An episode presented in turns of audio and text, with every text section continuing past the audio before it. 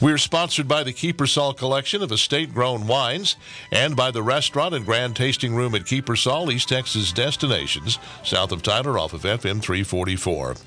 I was traveling Tuesday evening, so I watched the State of the Union address while waiting to change planes in St. Louis. It was about what I expected from this bumbling, doddering administration. Of course, given the events of the preceding week, President Biden led the speech by talking about Russia's invasion of Ukraine. He said all the obligatory things about the courage and bravery of the, of the Ukrainian people while condemning the actions of Russian President Vladimir Putin. He then commanded all in the House chamber to stand up in a symbolic show of solidarity with Ukraine. And that's all fine. But he said and did all of this against the backdrop of widespread recognition that it was Biden administration policy that did much to set the predicate for Putin to invade Ukraine in the first place. Only an idiot or someone who is willfully blind could look at Biden's catastrophic withdrawal from Afghanistan and say that it didn't embolden a thug like Vladimir Putin. Putin took the measure of Biden in that episode and found Biden wanting.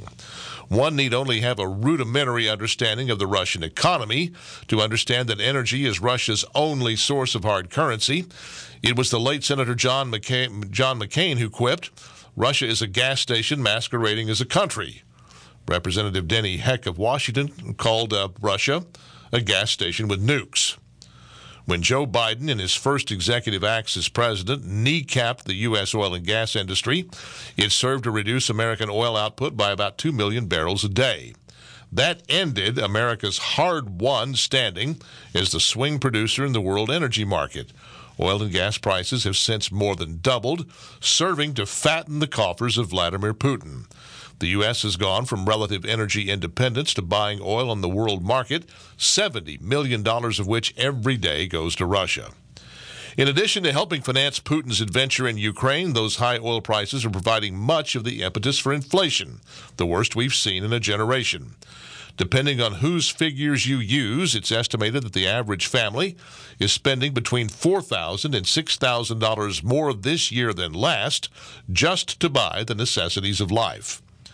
Joe Biden took responsibility for none of it Tuesday and gave no sign that in light of current exigencies, he might pivot on energy policy. Instead, after his obligatory remarks on Ukraine, he mouthed platitudes and rehashed his big spending legislative proposals that everybody knows have no chance of passing. Taken all around, Biden's State of the Union address was tone deaf and uninspiring, the gushing reaction from mainstream media outlets notwithstanding. If Biden wants to save his presidency, he could start by saying, We're going to produce our own oil. We're going to increase supply and lower prices so that the world stops financing Putin's brutal war on the innocent people of Ukraine. The progressive left would howl, of course, but the country and the world would applaud. That's my word. What's yours? Go to youtellmetexas.com and you tell me you're going to have lunch today, right? About a thousand places you can do that. Most of most of them part of a chain, and few of them are remarkable. But today, because it's Friday, and Friday is the best day of the week, there's lunch at Kiepersol. If it's a business lunch, or lunch to catch up with a friend, or just a needed quiet interlude to wrap up a busy week, lunch at Kiepersol is just the thing. The menu is lighter, and so are the prices. I am a fan of the Caesar salad with some shrimp on top. They tell me I have to try the fish and chips. And think about this when I need time during the work week to think, lunch by myself at the bar does the trick.